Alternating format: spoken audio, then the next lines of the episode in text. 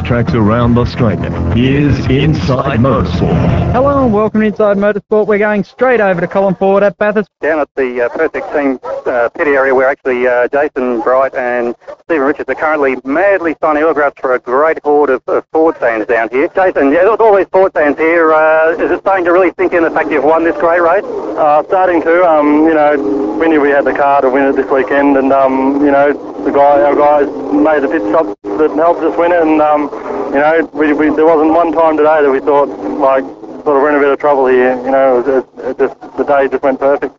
Basically, you ran your own race plan and sort of let other things develop themselves. Yeah, for sure. I mean, because we qualified down in 15th, um, we, we decided to go for a different strategy, and uh, you know, it paid off. Um, you know, it was very disappointing that we crashed the other day, and you know, it put us behind the eight ball. But um, you know, we got the great team behind us, and, and it was up to me and Steve to keep it on the track, and, and um, fortunately we managed to do that. One of the things you've given credit to in the press conference too was the fact that Stone Brothers who do put together such a great car for you. You've got a, a long-term deal with the Stone Brothers? Yeah, I'm with Stone Brothers for the next two years, and uh, you know, um, I'm very happy to be there. I mean, I couldn't ask for a better team. Um, you know, we've, we've been the front-running Ford team for the last half of the championship, and, and uh, I'm sure sort of we've got a good if we've got a good car next year, um, we should be a real shot at the championship. So first got Bathurst. It's the first thing to have it on the, the uh, CV. Is that Bathurst 1000 win? A few more to come, hopefully. Oh yeah, I'd like, I'd like to win a few more, but um, you know, I've got, I've got aspirations to go overseas again, but you know, we'll, we'll see where we go. Jason Bright, thanks for your time this evening. Thank you. Um, your first 1000 FAI 1000 win. How does it feel? Oh, obviously, it's fantastic. You know, um, I, I couldn't ask for a, a better team to be involved with, with with the Stone Brothers and a better co-driver with Jason. You know, Jason's proved all year that he's had the pace, and uh, we we just sort of knocked it on the head today, and, and it all went right for us. Second six weeks ago, first uh, this this time round. What's your next aspiration? Go try and knock some of those guys over in England? Oh, you know, uh, obviously that that's a that's a different kettle of fish. I'm very happy for the result for the team today. You know, Ross and Jimmy taking up their own uh, team from sort of 1995. They've, they've deserved this result for quite a while, and I'm very happy for them. Um, obviously, I'd love to drive over in Europe, but um, you know, the way things go and the way things are, that, that's not to be at the moment. But it'll always help the CV having this race. Oh, absolutely, absolutely. You know, this, this is a, a highly regarded race around the world. You know, it um, hasn't done any harm. Now, of course, driving for the Stone Brothers, they've got a, a very tight team, and that was one things that really shut up today was the teamwork that the team put into you know, little things like the early pit stop strategy and, and, actually getting the car back from the damage the other day. Yeah, that's right. I mean, we, we you know, I can't I can't thank them enough. Um, the way they've made me feel welcome in, into the team has been extremely satisfying. We've just worked together just like we've you know we've been around for years together. It's been great. Steven, you're the first son who's who's won the Bathurst 1000 after his father's won it. So that's uh, another place where the Richards name goes into the history books. Oh well, I suppose that, that's all very nice, but I'm just happy I won it for myself, you know, and, and obviously the team. I, it's great, really. Having done that now, of course, you've got the next set of pressure next Saturday. Yeah, well, that, there's not there's not much uh, pressure at all there. I've found a, a, a fantastic girl, and uh, that's just going through the motions. Like the ad, did you change the date for the wedding? No, no, no, no, I didn't. That, that was always the planned date. Okay, thanks, David. Thank you. Thanks. Mal Rose, you'd have to be one of the most happiest guys on the mountain this evening. Well, certainly, like, um, considering all my blokes are volunteers, and they've all put their week, taken a week off work to be here. No one gets this, earns a, a living out of this, and we, uh, we just, we've just our third attempt at it. We, we feel we got robbed the first time being up here, but this is just a, a humble victory for, for privateers that, that pay their own way. Now, of course, that uh, bit of sponsorship uh, prize, sorry, the prize money I get will probably help a little bit for next year for your, your Shell Series uh, efforts, and uh, hopefully this finishing will probably work well to get some more sponsors on board, hopefully. Well, certainly it's good that I've actually got my McGrath Holden, the, uh, the dealer principals here today with me. Um, some of the people from Ming Steel Stopper are with us as well. Um, Fairfax aren't here. They, uh, they prefer to watch it on television. You reckon it's better. And um, I'm sure I'm sure now that they realise the exposure that the V8 supercars can gain and the Shell Touring Car Championship with live national coverage around Australia, um, there's no reason why not to get involved. And, and, and being on a level playing field next year on a Bridgestone controlled tyre, um, it, it, can only make us privateers a little bit more competitive and, and get a little bit more exposure. You had a, a co-drive here with today, Alan McCarthy, who was supposed to run with Bob Pearson. Alan also put in some uh, good lap times for you today. Yeah, no, he did an exceptional job. Um, Alan, uh, Alan, I asked him late in the piece to, to, to join me. Um, he was due to, to share with Bob Pearson, but Bob unfortunately got hurt in a serious accident. So, um, no, Alan, Alan's a great driver. Um, I'm a mechanic, so I drove the car sympathetically. I don't know how he drove it, but he still brought it, brought it over for me. So um, uh, he had, and I've, uh, without making excuses, I wasn't, uh, I wasn't feeling the best this morning, uh, and I let him do a one and a half stint um, to give me a bit of a breather because uh, I did 37 laps in the first stint and 35 laps in my second stint. So I just needed a good break in the middle, and he gave me a good break, and and we um, brought it home. And what's the plan with you and the guys tonight? I saw them here last year and we didn't win, so imagine what they're going to be like this time. Um, we'd probably head to the Leagues Club like they did last time. And what time will they kick you out of there? I don't know what time the Leagues Club closed. When the sun comes up? No, probably. Okay. No, Ray, thanks very much, Tom. Congratulations on uh, your finish. Thank you very much. Jim, uh, third place today, along with the Valvoline Cummins car, uh, Garry Rogers Motorsport with Jason Bargwanna. Uh, a hard-fought race during the day, but uh, and particularly during that last stint where Jason really took it up to Larry Perkins. It was. It was a great day, really. I mean, we, uh, I, I think everyone in the top probably 12 cars thought that they were a, podium finish uh, was a reality, and we genuinely thought that, and uh, obviously we, we came third, and, and a few guys had problems along the way, but that's always going to happen in this race. You've got to build your cars so that they last 161 laps, and that's what the Valvoline Cummins team have done in the last two years. That's right. Last year they brought you in in second place. This year third. A little few little things. Of course, they got some uh, new VTs being built for next year. Um, you plan to be back with them next year? Yes, I can't see why not. I mean, know, I, I probably would like to drive with Steve again, but I mean that all depends on what team he goes for and, and, and what his co-driver situation is. But I'd never drive with Steve if, if it was a disadvantage to him. But uh, you know, it's it's a matter of you know being in the right team at the right time, and if, if that happens, well, we'll drive again together. But uh, other than that, no, I stick with the Garry Rogers team. It's a great little team. That's right. They've always proven they can do very, very well with, with the equipment and the sponsorship they get and put together good, strong cars. Yeah, exactly. That's what they've done. Uh, you know, ever since Steve first started driving with Gary's team, and, uh, and they've done well because they're not one of the highest uh, sponsored teams, and they've got great sponsors, but they're probably not one of the highest budgeted teams. And they do a very, very good job with the money they get. Well, of course, you're coming third. Son Steven uh, taking his first 1,000 victory. First son of a 1,000 kilometre race uh, victor to actually take out the win.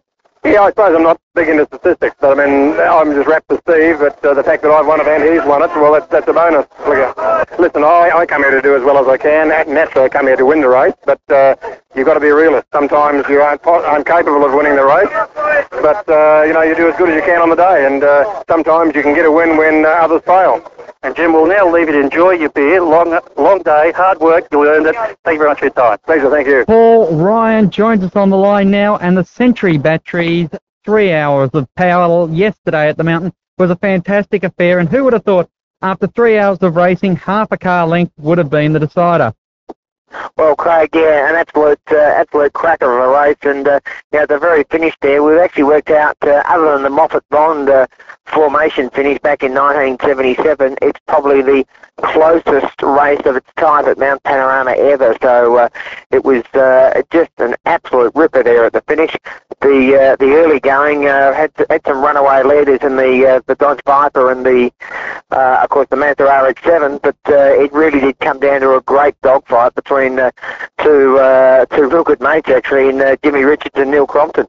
It was a pretty tough event, and when we saw the lead changing early in the race, the big question mark on a lot of these GTP teams was, uh, well, they were going very fast when their lead driver was in the car, but when they were putting the secondary drivers in, they were a little bit off the pace. Well, it's, it's obviously one of those situations, and it comes down to a uh, comes down to a, a budget scenario, and not everybody uh, has the luxury of uh, being able to pull a Jim Richards down to the hat. But uh, no, uh, it, I thought it was a uh, pretty strong effort from Trevor Shermax. Had some pretty strong drives in uh, in Super Touring this year, and he'll certainly learn from the experience yesterday. He's sort of come away still very very keen, but uh, you know when you consider you're hopping aboard uh, somebody's uh, two hundred and fifty thousand dollar Porsche or Ferrari, not the sort of thing you want to uh, go and sort of throw the thing into the wall, trying to uh, jump in over your head a little bit. But uh, both the guys certainly did improve over the course of the weekend, and I was particularly impressed with uh, with young Palmer. Uh, you know, he was actually went four seconds quicker uh, in the race than what he went in qualifying, and uh, certainly will learn a lot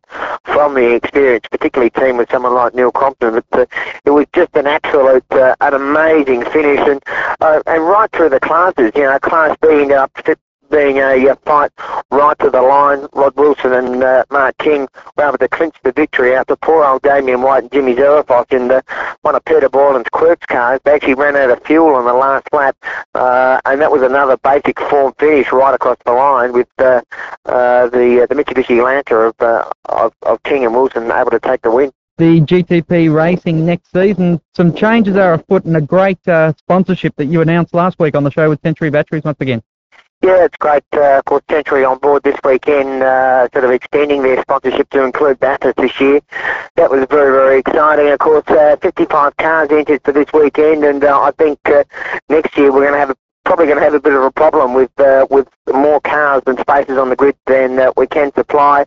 Next year, of course, uh, an exciting development with the first sort of night race for uh, GTP cars taking uh, taking off at the the old Adelaide Grand Prix circuit. That's going to be uh, an absolute cracker as well. So, uh, and, and the general feel after yesterday's race from all the competitors, it was just such an exciting event. And when you, you know, throwing guys like firstly sort of Sammy Newman come to grief, but Sam Newman, Guy Andrews, Grant Kenny, uh, and the list of stars also sort of competing. You know, Thomas Mezera sort of teaming up with Boston Jack, Jim Richards, of course, uh, Neil Crompton needs no introduction as well. You know, it is an action-packed, an action-packed event, but there's also lots of stars in the making. You know, poor old young Dean Canto, 18 years of age, unfortunately started from pit lane in the actual uh, start of the race, charged all the way through a 50 car grid up to 14th outright until uh, the turbo blew there. So, and there's just lots of little stories like that where uh, there's going to be a lot of names that are going to come out of this series are going to go on to, uh, to, to bigger and better things. You look what uh,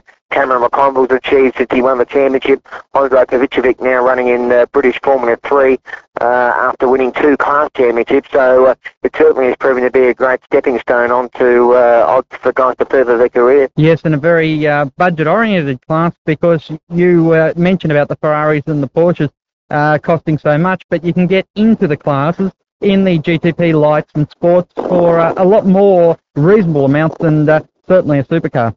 Well, it was also great to see, uh, particularly down in Class E, the little baby class, where uh, the Suzuki Swift has been the king of the kids in that class for, for quite a few years now. But uh, it was a great win by Collie Calip, uh, it's easy for me to say. Yep. Calafidis in the uh, in the Proton M21 Coupe. You know, it's good to see these other manufacturers sort of getting involved. And he bounced back from a big crash on the opening day of practice. Uh, it is looking uh, just exceptionally strong. So no matter what your budget is, whether whether you're driving around in, in a Suzuki, uh, like a majority of people around in uh, sort of a family type car like a Falcon, Commodore, Camry, Magna, uh, or you're lucky enough to uh, you know have something a little bit more sporty to play with, like a WRX, or the budget is uh, a little bit larger, something like a Porsche or a Ferrari, anything you see on the road, anything you drive on the road, you can see in action in GTP. Tony Thornton joins us, the president of Andra, and Tony, unfortunately, racing Calder Park could not get underway on Saturday night. Uh, what happened was that it had been raining in Melbourne, I think, since Tuesday, fairly heavily as it does there. And uh, although Saturday dawned uh, bright and fine and, and everything else. It looked like a great day for drag racing. Uh, there was a lot of groundwater there, and uh, I think people were quite prepared to uh, deal with uh, what was happening on top of the ground. But uh, I'm told that there was water coming up through the track for most of the day, and uh, it, it, was actually the warm weather and the rain in the previous three or four days that, that brought things undone. And the, the track worked pretty hard to uh, to resolve the problem, but uh, come late afternoon, uh, one track was one lane was noticeably uh, behind the other, so we can't really run uh, run anything much in those conditions apart from the safety concerns. The Australian Drag Racing Series did kick off last weekend at Adelaide International Raceway, where we did see the top fuel take to the track. Yeah, that was uh, a huge event the first two events of the season in early October uh, were cancelled in uh, Adelaide and Melbourne. Uh, they were both non-championship races, uh, and I imagine that races from uh, both Melbourne and Adelaide, and also a lot from around the country, were interested in uh, in being at the first round. And we had 207 entries. there were 15 from Sydney, eight from Queensland, and many, many from Adelaide and Melbourne, of course. Thanks for being with us. I hope you join us next time round on Inside Motorsport.